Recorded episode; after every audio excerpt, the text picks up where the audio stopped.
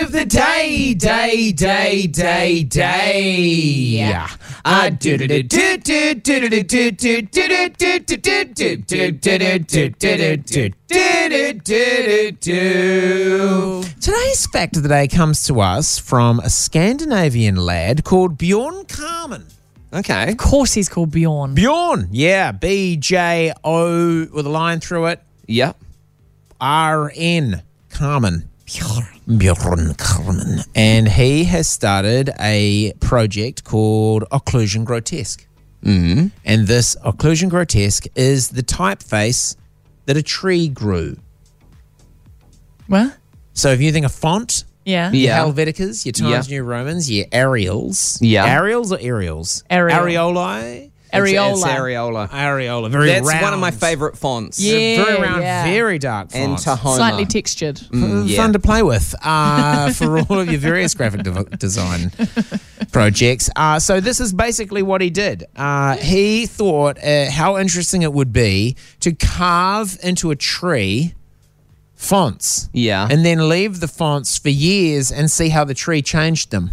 Well, they go longer, wouldn't they? So um, what the things people put their time to. I know. I know he's, an he's an artist. He's got various other things on his website, bjorncarmen.dk, Yeah. Denmark. Denmark. yeah. Um, this is the year zero as he carved it into the tree, and five years later, it, uh, the tree had sort of like, like a scar, I guess, Yeah. almost like a tree version. And then, so what he did is he's done the different letters over five years, and he scans them once a year, and at the end, he digitizes the scan of the scar four years Oh, in, then and you that can use becomes that. the representation of Oh, the, the font yeah. that the tree made.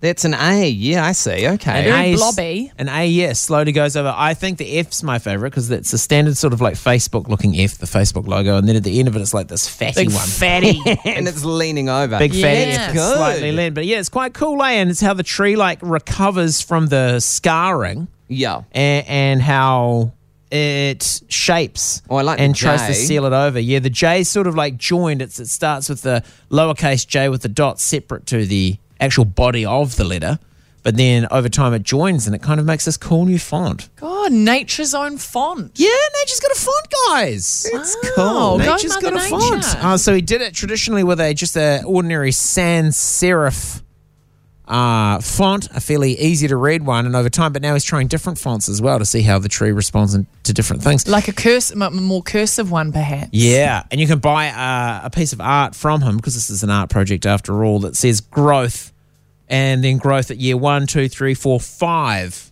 Just, Oh, just show yeah. that growth looks different from everybody, and it might have started out, you know, clean cut and perfect, but by the end of Yeah. your growth, the, the lines might be blurred.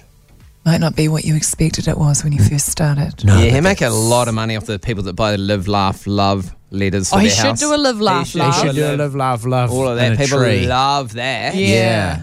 But he's got a bunch of other projects too. He's just a very interesting art based person out of Denmark. So I will sh- give. I will follow Bjorn Just with great give interest. Bjorn a follow. uh, so today's fact of the day is there's a font out there that a tree grew.